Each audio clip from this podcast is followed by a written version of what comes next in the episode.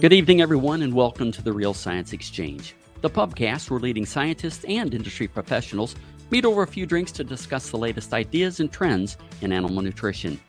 We've seen many advancements in genetics uh, from both the animals we feed and the crops we grow. Tonight, we're going to take a deep dive into swine genetics and the role that nutrition plays in helping maximize those benefits. Hi, I'm Scott Sorrell, one of your hosts here at the Real Science Exchange. As global population surges and we look to do more with less while improving uh, industry sustainability, genetic selection is playing a pivotal role.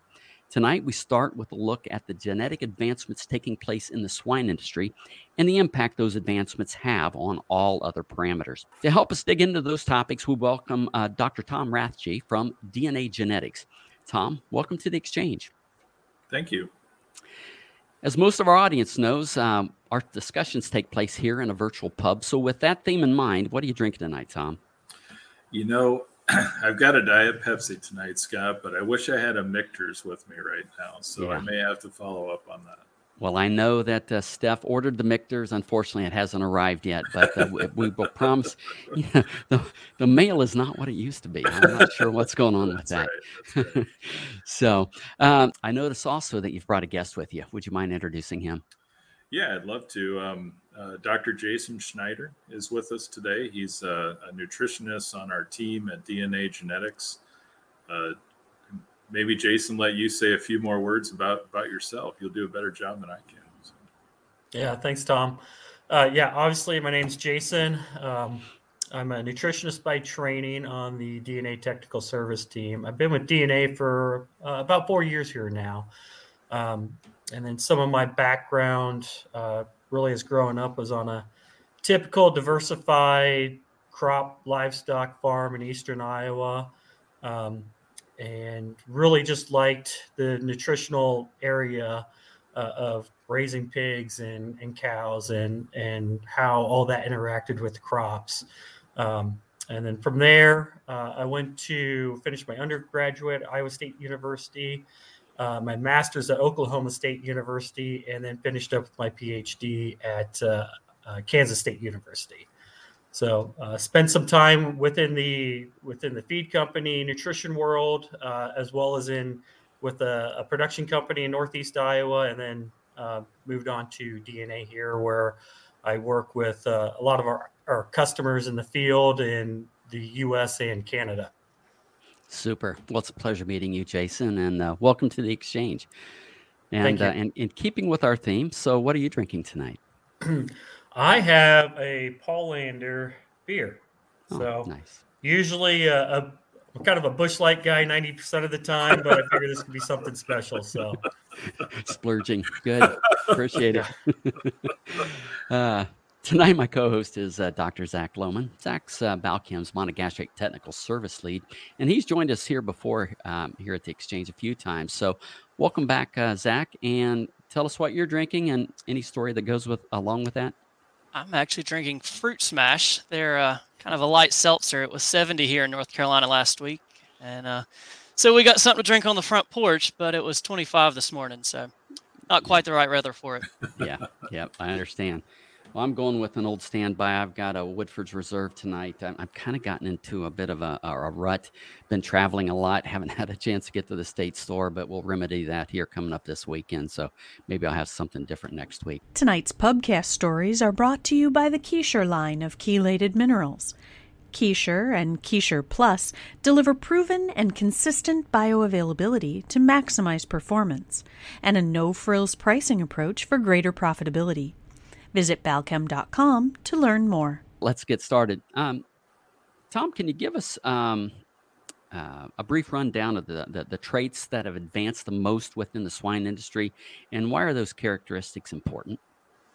Yeah, so um, in the the the um, the webinar that we did last week, I focused in on kind of two separate areas in, in pig genetics. One was the reproductive side, and then, of course, the advancements we made in the terminal pig. And I think if we kind of think of those two buckets, the I guess some things that really, really, um, I, I, guess, uh, come to the forefront for me, uh, if if we look at our sow lines, uh, we've made a tremendous amount of progress in the industry for pig's wean, and historically that was done uh, largely by selection for total born, uh, improving litter size. But but certainly what the industry has recognized is that we can't blindly just chase litter size. We end up with some some consequences to that. Uh, things like uh, smaller birth weight pigs, uh, lower survivability. So your return on you know improving litter size from selecting that way, I think uh, diminishes over time. Certainly has in, in our program. So uh, we took a hard look at that and and really are focused now more on weaning the pigs we already are producing by putting more emphasis on pig quality, uh, reducing pre-weaning mortality, and uh, focusing on sows that have the ability to to wean and raise a, a very heavy heavy pig at weaning. So uh, we've shifted our focus and and really, you know, are have made some tremendous strides in those areas, um, uh, particularly on um, on birth weight in the last three or four years. We've uh, been able to have a significant impact there. Our, our average birth weights are up nearly two tenths of a pound, uh, which is very significant when you're considering, um, you know, a 2.9 or 2.8 pound pig. That's a big that's a big improvement. So we're nearly nearly at three pounds now and, and a little bit over. So that has a huge impact on survivability. Um, but it's changing the sow obviously. So now we have sows today and and we've got some commercial data that would show this that uh, even over the last six years um, they're weaning one and a half more pigs and and actually producing another 36 pounds of weaning weight in a given year. So you know the question becomes how did how do we extract that genetic potential from both a management and nutrition standpoint? Um, which you know is a is a constant um, uh, a constant challenge, I think, for for the industry. Um, if we think about the the terminal side, then uh, obviously uh, most terminal sire lines have been focused on efficient lean growth, and, and ours is really no different. So uh, tremendous progress over the years in in feed efficiency. We're we're moving at about uh, four units a year in feed efficiency. Growth is of course improving. Uh, so, um, all, all of those things combined have certainly changed the nutritional needs of the pig. And uh, uh, I would say also, I would add in that the sow has a, a, a, strong contribution to that as well. So, half of the index in our sow lines is based on terminal traits of, of lean efficiency. Uh, so, we're seeing all these changes, and I think uh, all of that combined is is um, certainly uh, uh, brings in the expertise or the need for expertise from nutrition and management and, and you know how do we extract that full potential? So you mentioned change and, and during your webinar you talked a lot about the fact that that change has accelerated here in recent years. Can you kind of talk through what some of those factors are? Yeah so the probably the biggest one is um, the adoption of genomic selection uh, that is pretty much in widespread use today. So over the last decade, uh, that's become uh, pretty mainstream for the industry. And what genomic selection does is it improves the accuracy with which we identify superior animals. So um, genetic advancement in, in livestock is really about deciding who gets to reproduce. And so when you make those decisions on which animals are retained, you want that decision to be right and we try and make the right decision based on collecting performance data on the pigs and and then predicting their breeding value. Before genomics, we would, um, of course, use information from relatives of animals. So your brothers tell you something about a pig, and uh, your sisters, your mother, your father, your your cousins, all of that information can be brought to bear on improving the accuracy of knowing what your performance level is from a genetic standpoint. What genomics does for us is that instead of assuming kind of an average relationship, let's say with your siblings of 50%, genomics allows us to very accurately estimate the true relationship on the DNA level. And that increased accuracy um, will make our decisions that much better when we're deciding the replacements. So our speed of progress has increased anywhere from 25 to over 40 percent uh, compared to what it was a decade ago. And I think the implication of that for the industry is that we need to really be ready to adapt and change to that that animal faster than we ever have been before. And it's not unique to pigs. I think it's true in in poultry. It's true in the dairy industry. Uh, all of the different species now, uh, things are moving fast. So you know, we're, we're going to have to update nutritional specs, other things on, on, a faster rate as well because of that. So I think that's a great yeah, segue really, to a question for Jason. Yes, go ahead, Jason. Yeah, I mean, we start looking at customer closeout data, and you really see that over the years uh, as they from a terminal side just what these animals will just flat out gain when they're healthy and in a good environment it's it's actually quite phenomenal just what the capabilities that they have you just kind of wonder what the future is going to hold as we get to improve and, and bring up those you know kind of shift that bell curve to the right even more and, and bring up maybe some of those tail enders that uh, would have been a cull pig five years ago, and now they're going to be you know full value pigs. So I think it, the future really looks up um, we look at genomics and see what we can bring to the producers in the field. So, what kind of adaptations have you had to make uh, due to this rapid changing pig, rapidly evolving pig, if you will, Jason, from a nutritional perspective? Yeah, like you know, Tom said, we're we're the genetic change is, is speeding up. So it used to be where, you know, we might look at lysine requirements once every five years or so and and make a change there where we're starting to think that we need to do that and look at that maybe every two to three years uh, and make some updates that they might be minor updates as well but you know we're, we're seeing a, a, higher improvement lean gain while still having uh, high growth rates so you know that changes just what these pigs need from a from a lysine standpoint for optimal performance. Uh, obviously, you know, for best cost can be a little bit different in the field, and that's kind of what I deal with on a producer by producer in different region standpoint because you know the best gain doesn't always mean best return or best cost. So we kind of have to, uh, you know, play that right, or, or you got to, you know, take that with a grain of salt. Um, but as these pigs are growing faster, it's we're just trying to keep up on, you know, what do they need so we're not lagging behind. And so you mentioned lysine. What about other? Sorry, Zach. Uh, what what about other amino acids? Um, you know, as these pigs become grow faster, more efficiently, are we finding other amino acids that are now limiting? Well, I think as these diets become more purified and more crystalline amino acids are available in the marketplace and more affordable, uh, the big question is, is you know, what's the next limiting amino acid? Uh, you know, we're able to, in some places, put uh, crystalline valine in some diets, um, and that's you know, you're you're at four or five crystalline amino acids in some of these diets. And and you might have a, a pretty purified diet at that point. point and so right now we're kind of looking at branch chains amino acids and how that affects uh, intake and growth rate especially with different ingredients. And that's the big caveat is there's the effects of ingredients and how you value those in the pigs can really make a difference in, in how you formulate diets and then how you set your recommendations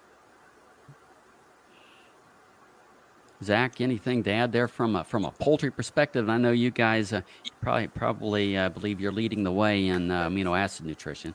Yeah, I was to say we uh, actually I was adding to that. I mean, granted, now I'm not uh, out in industry as much, so I don't get to uh, do all the fun experiments. But at Balchem, we're actually clearly a choline company, so we've been doing quite a bit of research on choline and looking at how requirements have changed within broilers. hopefully, we'll get to pigs but uh, and not only in the animals, but we've actually been doing a lot of work with the feed stuff and seeing how the actual crops have changed because they're under the same selections, bigger, faster growing, more production. And we saw a, a change in the amount of choline that's actually in the crops. I'm, I'm curious. Can I ask a question? Is that okay? Um, Absolutely. So I, I'm really curious as to how crops have changed over time. Are there any general statements you can make about energy, protein content, those types of things, so, especially especially corn. I would say so. We we actually did. Um, uh, we looked at four different things. We looked at DDGs, wheat, um, soybean, and corn, and we mainly focused on the choline on it.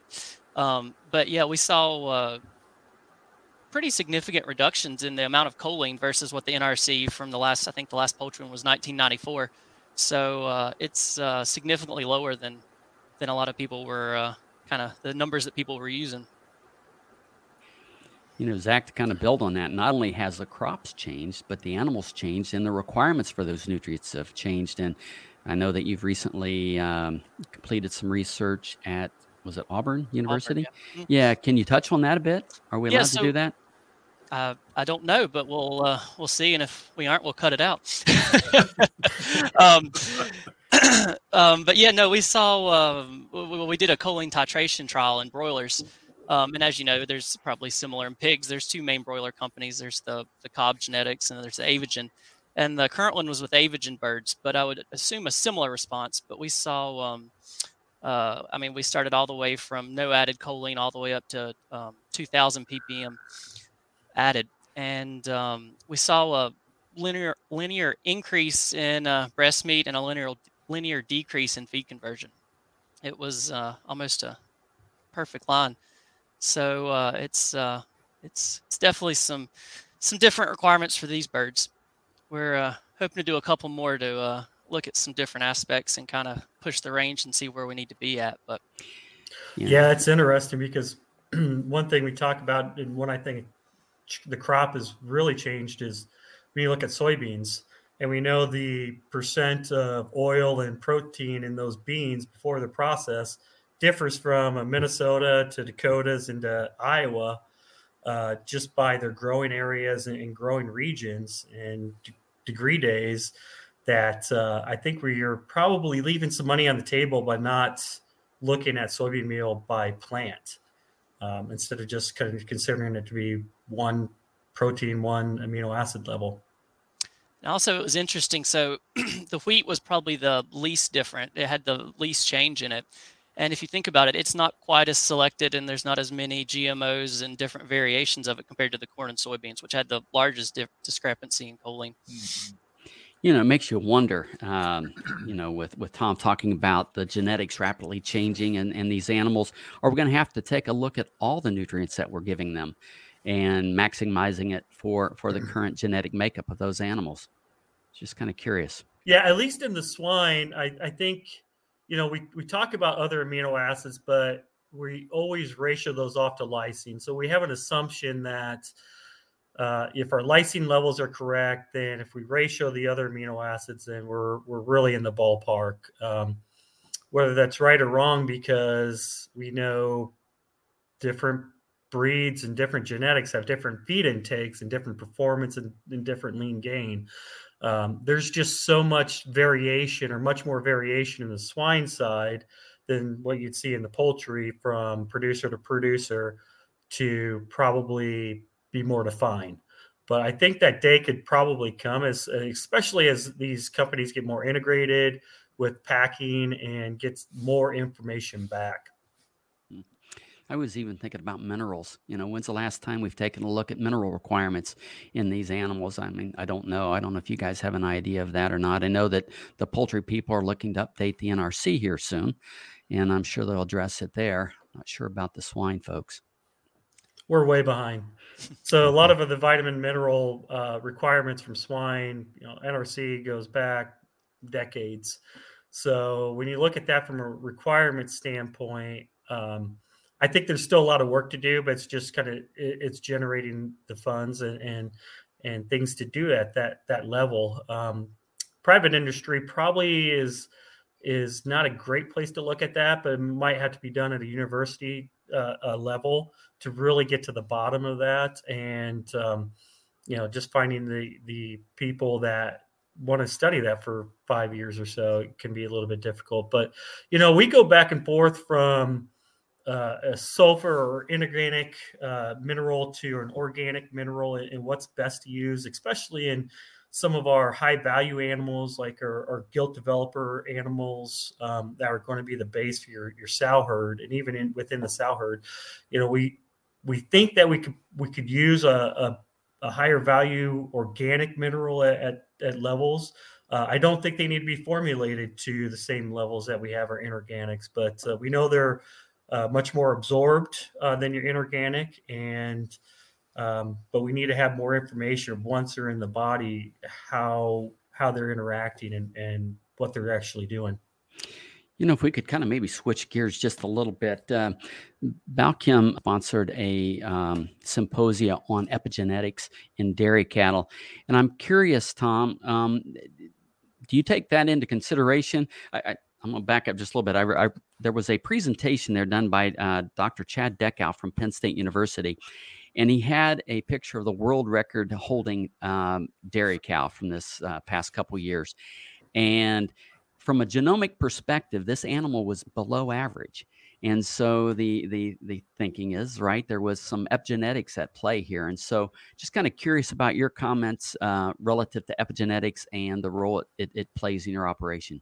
So that's a really interesting question, and I have a couple of examples I'd like to throw out there where we would see an effect. I think like that, and it, it's a true mystery uh, for us. So when you're let me back up a little bit. So if you're making genetic improvement, you're really selecting on the additive genetic variation. So what genes that animal has and how they contribute to its performance. When at least the definition I would use of epigenetics is you're you're perhaps and maybe a cow model is easier. You're saying, well, if depending on how I feed this beef cow, I'm going to impact her calf that's now a replacement in my herd. So you're actually probably modifying the genetic expression through some kind of environmental factor. Um, we, you know, by definition, we can't really take account of that uh, in a breeding program. Now, I may be proven wrong about that, and maybe we need to in some way, shape, or form, but uh, certainly it's it's not something you can select for, but it's something you need to understand because perhaps that could result in recommendations for producers and so on. Um, Jason mentioned gilt development. So how do we properly develop these gilts to really set up them and their offspring for future success. So that's where I think it can come into play. But within our own selection program, we have examples of, uh, for example, Duroc boars uh, that that at at 22 weeks of age have come off tests at nearly 380 pounds. So that pig, if you do the math on that, I, I'm doing it in my head, but that pig would have grown over three pounds a day since birth. How does that happen? You know, how, how I mean, normally that's a high ranking animal, but it may not be. So, how do you get those outliers and what was different for that pig compared to others? And I think that's where that epigenetic question could come in is that um, you see these animals with really great performance that are just outside the norm. Um, you know genetically you're you're going to identify those but then there's some other factor there there there definitely is some other factor there that's that's maybe not a herited inherited component and we need to understand that better so I, I don't have a deep answer for you on that question but i i, I do think we see it and uh, you'll see it in those those real outliers uh, in your populations. yeah, it's a fascinating topic. You know, another one of the speakers was Dr. Pete Hansen from University of Florida, and I remember one of his comments was that you know you're impacting. Well, his research was on the uh, gene methylation of um, the one or two a day old embryo, and they, they had done a lot of in vitro research. But anyway, he was talking about um, the ability to impact three generations: the animal that you're feeding the nutrient to, and um, the the calf that the animal's carrying, and then the gonads, which impacts the next generation. So it's uh, it, it's it's a fascinating topic and, and one maybe we'll have to explore here uh, sometime down the road. Yeah, if there's one thing that's true about genetics, um, you know, we don't know what we don't know. Yeah. And 20 years ago, we wouldn't have been talking about these things. you know, we when I was in graduate school, and I won't say when that is, but you can you can maybe figure that out. Um, um, that's when really genomics first started. And I remember people saying, and this would have been in the early 90s, saying that, well, by the end of the decade, we won't have to measure any phenotypes. We're going to know all the genotypes, we're going to know performance. And, and that's proven to be so far from the truth. And, and the more time that goes on, the more we learn about the complexity of the genome, what's turned on, what's not turned on.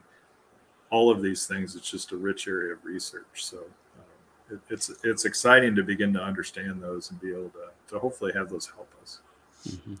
Going with that, you mentioned that uh, you rely heavily on genomic selection. How how heavily do you rely on that versus the actual phenotype of the offspring?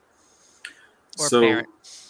Yeah, so I, I mean, basically, we're um, so so we use a single step genomic prediction. So basically, we're incorporating genomics into that relationship matrix, that underlying relationship matrix. So we're not actually uh, estimating a an allele effect, if you will, and then combining that with the phenotype. It's all one analysis. And so, from that standpoint, the the jump in accuracy of that 25 to 40 percent, I mean, that would tell you the impact that it's had on on the program. But but you're really using it in that we're using it in that fashion versus you know having a separate analysis that we're trying to combine. All right, maybe change uh, some gears here. Um, Tom, I'd like to kind of circle back you know, uh, to one of the topics you addressed in your webinar, which is your 14 14 21 program. Um, can you give us some background on that and why that's important? Yeah, I sure can. We, um, about a decade ago, we really, really kind of sat down as a team and, and talked to our customers. We, we, we um, gathered as, as much information as we could to really understand what the future direction needed to be for a, a maternal program. And what we heard from the industry at that point in time is that, you know, labor is continuing to be a bigger challenge. And it's almost impossible to have a conversation with a producer today or a customer and have them not bring up labor as their biggest challenge. So when you think about that in terms of a selection program, we can certainly create a lot of genetic potential, but your level of management to extract that's not going up, it's going down. So we have to produce an animal that's more self-reliant, more self-sufficient, able to really produce and, and in terms of our sow, produce and wean pigs on her own. And so a big part of 1414 was was really to identify those sows that have that ability to wean 14 14 pound pigs 21 days on her own. So uh, that was a big driver there. Um, certainly, uh, we want a pig that's high quality, and what I mean by that is it, it you know, it's born at a healthy weight. Um, it, it, it's going to nurse well. It's going to go on to wean and survive. Uh, we don't have people to run extensive fostering programs on farms to try and save more pigs. We need sows that can really lactate these pigs on her own. Um, and, and, go on to wean those. So that was a big driver for us. Um, and, and then just, you know, looking at the complete farrow to finish model in terms of what really optimizes that whole system and what's the sow farm's contribution. So it's it's the sow really the sow farm you want to produce more pigs, but those pigs go on into finishing. So you have to look at the whole picture and really understand the quality of the animal, how that impacts your grow finish costs. And that makes you think a little bit different about what you want your sows to do. So that's really the basis for that from a kind of a big picture standpoint. Uh, but what was the those were the key drivers for us putting that program together. Mm-hmm. You know, building on that, during your webinar, you mentioned that uh, sow nutrition is one of the areas that's hardest to research. And, you know, it's one of the areas that's most lacking in terms of data. I kind of like to ask Jason, you know, how are you dealing with that? Well, it is. It's it's really hard to get data and just research into sow farms just because there's so many moving parts of it that you know can confound your results. So you got areas from health to you know you still got to treat a research farm like a commercial farm. So you're going to meet breeding targets and so forth like that, and ultimately the pigs have to go out the door at some point. Um, so from a nutritional standpoint, the way we look at that is we try to control the body condition of the sow in gestation um, and feed to more of the level of the sow and get her an appropriate uh, appropriate body level that we think is going to maximize intake and lactation and that kind of just keeps playing off at, uh, on each other where we minimize the fat accretion in gestation and, and hope or think that that's going to drive feed intake during that lactational period. And then once we know that feed intake, we can base a lot of our nutritional recommendations off of that. Because really, when we look at from a from a lactating sow in the farrowing uh, house, that you know production with the with the growth rate of the pig and how many pigs she has is going to drive your lysine needs for milk production you can kind of debate well maybe we should set lysine levels to where they're actually gaining protein too as well because some of that weight does have value to commercial farm. But at this standpoint i don't think we're quite there to be able to quantify that quantify that area. So we're trying to set that um, uh, basically to maximize production in the wean pig and in weaning weight.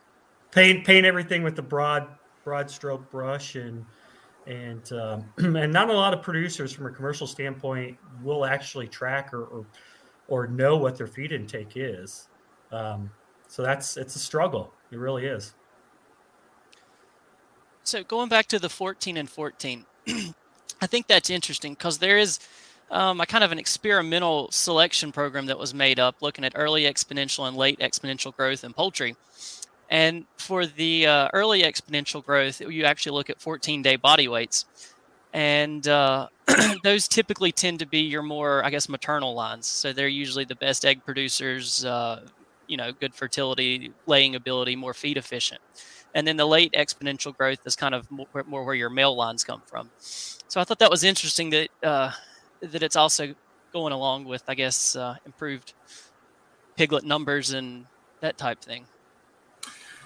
Yeah, I, that's a really interesting point you make because I maybe let's us segue a little bit into the grow finish side because one of the things that I think um, that, that's a bit of a quandary, right? So um, if you want a pig that has extremely strong early life performance, that's a different animal than the the one that's going to finish in pigs anyway at 300 pounds and, and really efficiently because there's certainly genetic lines out there that um, you know if you did a trial a sire line trial and stopped at the end of the nursery you would obviously choose one or the other but then you'd carry that on into finish and you would completely flip your decision. So i think how those growth curves are put together has definitely changed over time. My my personal theory um, is that if we for years have selected for a lean pig at a heavy market weight so that's what the industry wants and has wanted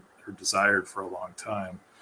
So if that's a 290 or 300 pound pig, what what you would actually be doing is you want a pig that has maximal growth to that endpoint and still remains lean, has the cutability that we're after. So basically, you're pushing maturity out. You're pushing that growth curve out further, probably creating a maybe a larger animal, maybe an animal that um, matures later in life so I think those are all implications of how we've selected this animal. Certainly have implications for you know how we how we're feeding the animal.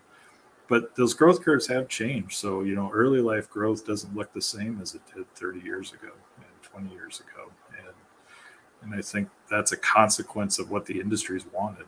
But I, I, I admire my colleagues in poultry because you can have that that six week bird and the is it a 12 week bird? I can't remember what those are, but there's big differences in those programs. Yeah, and even though that the the the growth pattern has changed, we know we can still alter some of that um, by nutritional processes and and using you know more expensive ingredients, more palatable ingredients in early nursery. It's just a matter of you know are they going to pay for themselves? And I think the old adage is if they have a of a an extra pound coming out of nursery that's going to carry forward into finishing or even multiply off of that. And I don't know if that's always the case. Um, it just matters if that's based on if you're doing that through a nutritional process or if it's actually a, a genetic process. And then what Tom said with the eating patterns, some of these some of these pigs, I mean, in our research barn, we get it's not uncommon to get six and a half uh, pounds of feed intake at a 100 150 pound body weight. It's just phenomenal what these pigs will sit down and eat. So as y'all select for more and more rapid growth as the poultry have also been doing we've clearly had some uh, issues that you run into. Um, nutritionists blame uh, geneticists and the geneticists blame the nutritionist but anyway it typically comes back to rapid growth from whichever side uh, whichever side you're coming from, but stuff like tibial dyschondroplasia or ascites, and more recently, I think um, woody breast and white striping. Are y'all having issues such as that in pigs?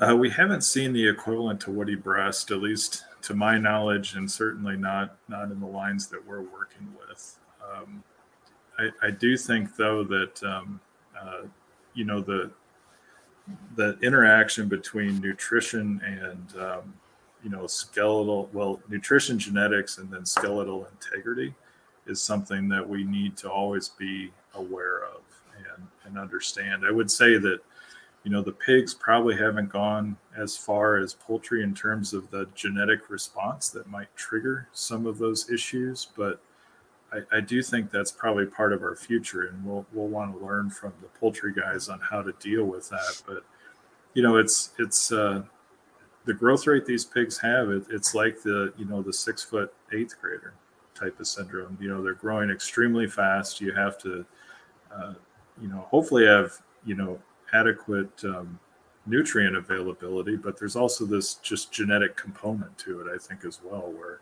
you have fast growth, the skeletal structure has to keep up, and everything associated with that.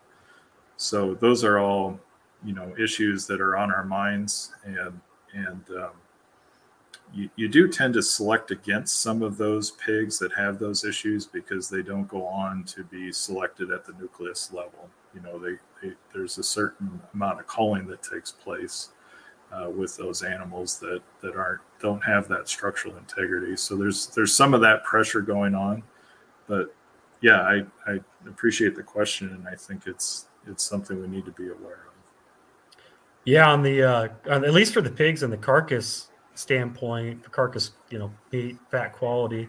Uh, our biggest issue has been more on the fat quality side, and that's more of a nutritional problem where feeding highly unsaturated fatty acids and can be due more so to the ethanols policy that we have in feeding distillers with, with high amount of corn oil nowadays. So uh, the nutrition part is probably a little bit more to blame on uh, on any carcass quality issues that we're having nowadays. But I agree with Tom. It's you know we need to be mindful of how these this growth rate is actually affecting how these pigs move and, and, and function and still be productive in some of these finishing units.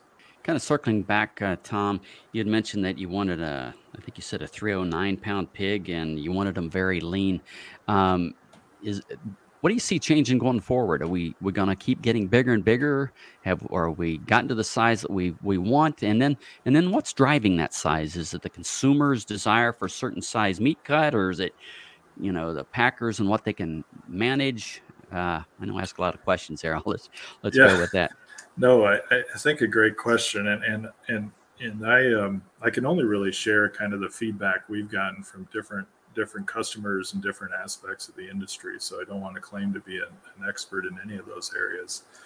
Um, but but certainly when we look at pig size, we're seeing that increase over time. So uh, the same as you would optimize throughput in a grow finish system with the, the tonnage of pork or pig that you can push through that system you know, I think when you look at the packing industry, uh, it's a very similar economics. So, you know, if you can have a larger pig coming in, uh, each rail in that just carries that much more product. So I think from that standpoint, there's this economic incentive to push weights higher. Um, I think we'll continue to see that, but the flip side of that is, is that um, you know I know people have shared with us that the consumer or you know whoever that is, not not necessarily you and I that are going to the grocery store, but people that are buying in bulk for food service and those types of things. You know, you hear complaints of cuts being too big now. So I think there's this there's a bit of back and forth that's starting to occur on pig size and, and I don't know where that's going to end up. Usually, you know, economics tend to rule the day, but certainly we're still expecting a trend for heavier pigs and, and I I don't really know if I can predict where that'll stop, but 290 is pretty typical today, and you know, going up over 300, I know is has been looked at by folks and, and seems to be very economical as well. So I think that's part of it. One one thing I do see changing though is uh, we're seeing a lot more. Of course, we've had integration for a while with different groups that own both both production and packing, but we're also seeing more producers that are forward integrating into packing. And the implication of that for us as a company is that historically our pig has really been designed for our direct customer who's a pork producer to drop that pig off at the plant. So you want a pig that's efficient, that grows quickly, and that meets the cutability matrix that maximizes their payout. Once you have ownership in packing, now things like meat quality become more important to you because there's no economic incentive to do that today other than a packer saying if you don't we're you know we're not taking your pigs. But um, I, I, think we may see that start to evolve here over the next decade. And you know we're going to start hearing more talk about uh, meat quality. I think as a company we need to pay attention to that. And that could you know impact how we select our sire line for example. And so we're very engaged in those conversations and uh, definitely see uh, you know the industry as a whole has already moved to a duroc sire. And i think the reason for that is that the duroc sire compared to Pietrain or hampshire based sires brings more meat quality. So packers have recognized that. Now the question is how do we differentiate within the durocs that are available to us? And so that's where you're going to get into you know higher quality cuts coming in the plant, maybe specific labels put on those or brands. I think all of those things are going to be part of the future. You know, our industry's gotten very good at uh, you know growing high quality protein very inexpensively, and and I do wonder if there is an opportunity to at least you know carve out some niches to differentiate ourselves. Right, we've got a little farm market here that sells uh, some obscure breed from Europe because it supposedly tastes better. And then there's another one down the way that, uh, that sells Berkshire, right? Uh, because it supposedly tastes better. And I, I, can only assume that has to do with uh, fat quality and, and fat content. But uh, it just seems like maybe there's not been a lot of emphasis put on, you know, the the actual um, aesthetics and, and taste of the meats. So. Yeah, and there's been some some groups that are individual producers or small groups of producers that have carved out really nice niches for themselves, you know, with a really high quality product that's differentiated. Um, and, and I think those opportunities are there for people that want to pursue those and, and, and can market that. Um, I think in the broader industry, um, of course, you've, you've, you're dealing with a lot more volume but certainly differentiation in those products would, would occur as well. That that doesn't preclude some of the smaller niche markets, but you know hopefully brings a better eating experience uh, uh, to to have pork just compete well with beef and the other options that are that are out there. You know, while we're on the subject of consumers, are there any other uh, consumer implications uh, to deal with from either a nutritional perspective or um, genetic perspective? Well, I think uh, from a consumer or industry product um, issues right now we're seeing is more on the welfare side, where we see more of the Prop 12 space issues. So it's a little bit uh, more so on the economics of what producers have to go through to produce a, a viable product. Um, now, with that, you know, we've gone from gestating stalls to group housing to larger pen size. So I think some of the uh, areas that we need to look at, or at least be mindful of in the near future, is just how the behavior of some of these animals change as we make genetic uh, improvements. So when we look at you know the different purebreds uh, uh lines. Um, that we have on test between the the York and Landrace and Duroc, we know that they have different eating patterns. So with the Duroc having, you know, being a large intake, large gorger, but may go to the feeder a few fewer times a day versus a, a, a Yorkshire who you know, will nibble so many times, but they'll go back 10 times a, a, a day. So, you know, figuring out some of those eating patterns and how they apply to raising a better pig and um, how producers can actually use that or understand that in the field you know, kind of along the same lines, you know, we in agriculture are going to be uh, charged with the challenge of feeding an ever growing population, right? And not only feeding them, but feeding them sustainably. Um, so, are those considerations you guys think about either from a genetic or, or nutritional perspective? And if so, what, what are they? Yeah, I think when we think of um, the sustainability story, um, I think the pork industry, even today, has a tremendous story to tell. Um, I know the, the pork board has has figures on that over the last, you know, uh, 30, 40, 50 years on the changes that have taken place. So if you think of something like uh, feed efficiency and what that does to reduce the um, uh, the amount of land required to raise a pound of pork, uh, that gets into you know the amount of water used and, and so on. So all of those things have really strong very desirable trends that have made a tremendous contribution to sustainability already. Certainly, we want to continue those.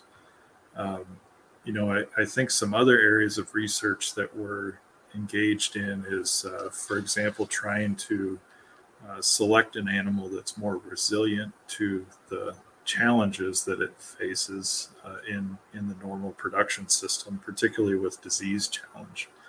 And so, if we can select a more resilient animal that's more uh, able to, you know, perhaps survive and thrive uh, even when exposed to uh, kind of a normal level of pathogens, those things I think uh, are useful because they reduce antibiotic use, um, which is a public concern, I think, amongst some groups, and uh, has a direct impact on those things. So, you know, there are areas that um, you know, anytime we're making genetic improvement, I, I know I'm probably coming from a, a bias standpoint here, but uh, anytime we improve efficiency and anytime we can improve more output with less input, we're having a huge impact on sustainability. It's a great story to tell. We, we don't do as good a job as an industry in getting that story out. Well, one thing Tom hasn't talked about was just what we've looked at from a survivability trait uh, perspective. And you know the the biggest sustainability uh, area that we could increase is is reducing mortality. So if we can affect uh, mortality or increase survivability through our genetic selection index, that's you know that's a huge uh, saver from uh, you know less inputs to create the same amount of, of pork pr- produced. Um, you know, from a nutrition standpoint, um, you know, we're always looking to use less and get out more. So uh, I think we can, you know, from a diet standpoint, we can use more crystalline amino acids and reduce the amount of nitrogen that's wasted or, or not being utilized by the pig uh, and that goes into the pits. Uh, what we kind of run up against is right now is we need a, a minimum amount or minimum level of, of, crude protein in the diet. Otherwise, we are affecting um, performance, and and that goes back to the what we don't know on um, what or amino acid levels or amino acid requirements. And uh, we may actually figure out that we need a certain amount of, of nitrogen for the pig to synthesize uh, other non-essential amino acids within the body. Uh, so, you know, amino acids that we didn't need to provide through the diet before, and then maybe we need to do that in the future if we're going to bring that that crude protein down even more. Um, a little bit on the flip side of that, and and I know we talked about crops earlier, but uh, there's some research out there that actually shows that soybean meal uh, provides some um, some benefits, especially in a in a low health uh, environment. So on the flip side, if we have a, a health outbreak, we might actually want to use more soybean meal and more uh, crude protein within that diet to actually help some of these pigs um, get through a, a, disease outbreak. You know, speaking of health, that's one topic I, I, I don't want to miss before we close here. But um, what's taking place from a genetic perspective to mitigate disease? I'm struggling to answer that just from a couple different directions. So, as far as mitigating disease, when you look at the health that we need to maintain at, at our nucleus level, um, there's been a tremendous amount of work done on biosecurity and, and all the steps that we have to take to secure those sites uh, to ensure we don't have any fomite or direct transfer of any disease uh, we're doing a lot of filtration at most of our, our nucleus sites so that you're also yeah, through a HEPA filter keeping the air going in, uh, filtered from any outside viruses. So if that's the part, that might be part of your question there as well, is, is the work that's been done there that's been really critical for us. But from a from a disease mitigation standpoint, the Um, one of the things that we've uh, actually implemented just recently in our, our Duroc selection program is selecting to improve survivability. So we've been able to demonstrate that, you know, while the heritabilities are, are, are low, they're on about the same level as litter size. So we know we can make some uh, genetic improvement, but uh, there are differences amongst sires in the survivability of their offspring. Uh, we can measure that in a very general basis just by looking at uh, survival rates of offspring of sires in commercial environments that, that are somewhat challenged. And, and that is a trait that we put into our index directly to try and, and it will identify those sires that have more robust offspring. So that's a mitigation strategy. I think that's got a long term uh, path to it.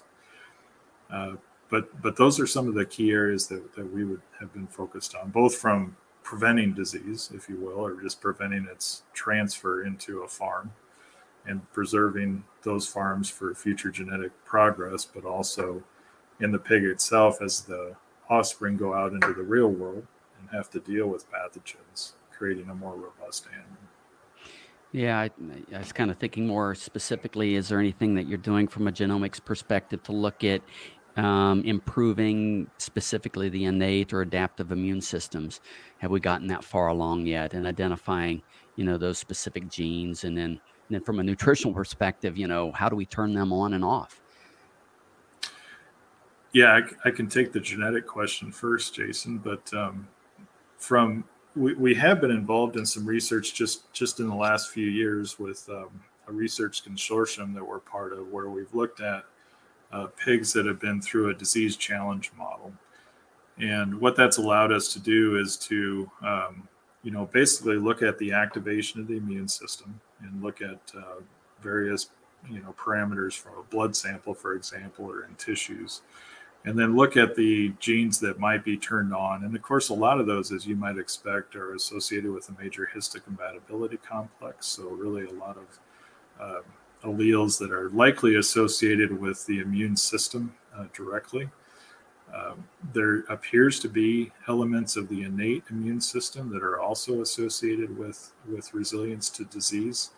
Um, I would say, from my perspective, that that was a tremendous project. We've learned a lot from it. Now we got to figure out how to implement it. So we're starting to learn more about the underlying biology.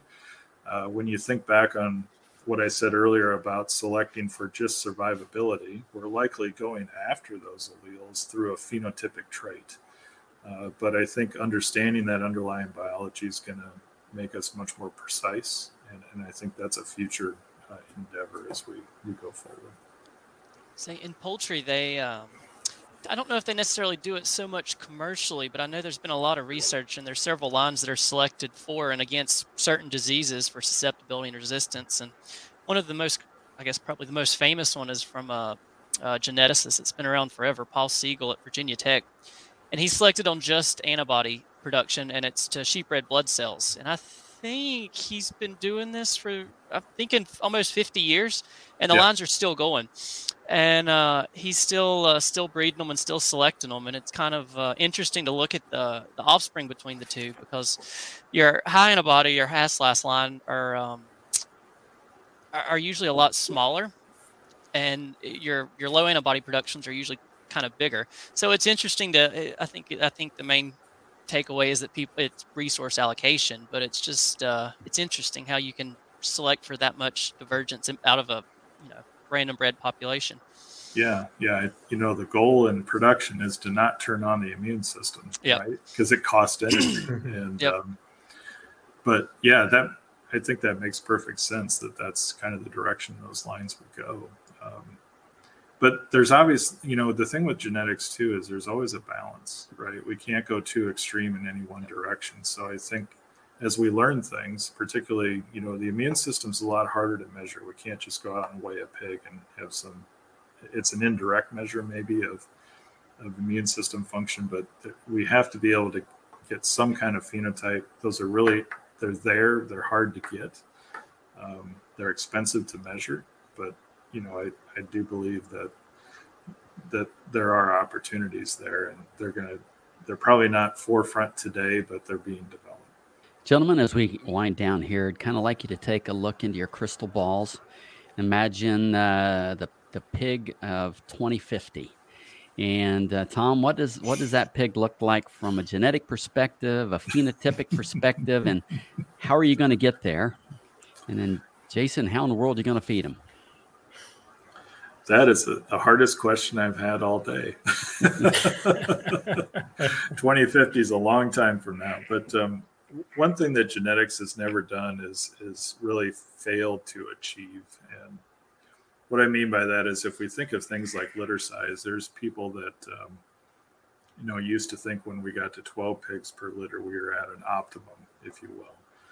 Uh, but the animal continues to prove us wrong. So I think when we think of the future, we're going to be able to create female lines that, uh, you know, are, are going to give birth to and wean, you know, 95% of the pigs that they give birth to. They're going to be at a, at a, at a heavy weaning weight and, and just continue to perform uh, through finishing. I think if you think that far ahead, though, there's other things that are going to have entered the picture. We talked about disease. I think we're going to have lines that um, are resistant to different diseases, uh, either through selection or potentially even through a gene editing approach. And there's lots of opportunity there with with editing. Um, it's a matter really of consumer acceptance of that product and how we define that. But I, I think that's a tool that we're going to use specifically for uh, disease to start with. And then there's probably going to be other applications to really speed up the process. So I guess my vision would be a, a pig that's highly resistant and, and thrives in the environment that we provide for it. Um, you know, we're going to have reduced mortality to minimal levels. I think if I had a 30 year crystal ball, that's where we'd end.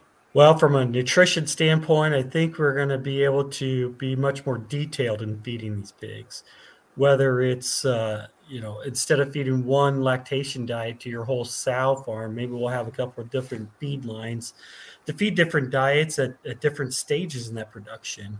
And when you when you talk about a little bit beyond the scope of this talk here from a feed milling standpoint there's a lot of neat things going on with sensors and inline nir testing that we can get ingredient uh, analysis back uh, quicker and more accurate so we can formulate these diets much more precise. So we're not overfeeding or underfeeding at certain points uh, of those pigs life. Um, and i think just the overall acceptance of, of technology in the barns from simple cameras in the barns uh, that's going to help us determine the size of these pigs and the health of these pigs and how to feed them differently from that standpoint.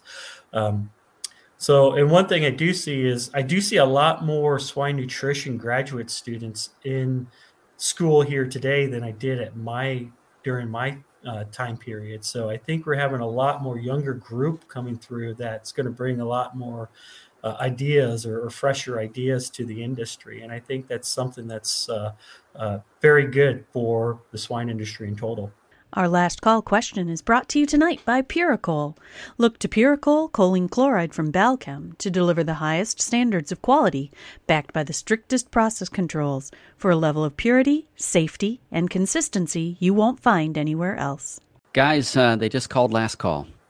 That means I'm going to get another drink. I don't know about you guys, but as we as we wind it down here, I'd like for each of you, all three of you, to give us uh, you know one, two key takeaway items that either an integrator or a nutritionist uh, can take home and, and, and, learn from today. So, um, Jason, why don't we start with you?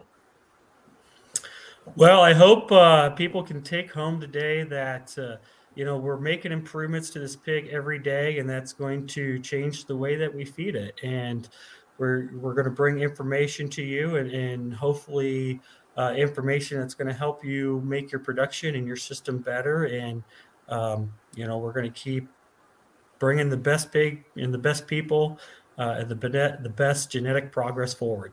Thank you. Zach? I guess the takeaway would be that I think genetics in all species, for that matter, are always changing, and uh, to meet the consumer demands and to supply the increasing food supply that we're that we need, it's uh, I think it's going to be a never-ending, never-ending thing. Mm-hmm. Tom, final thoughts?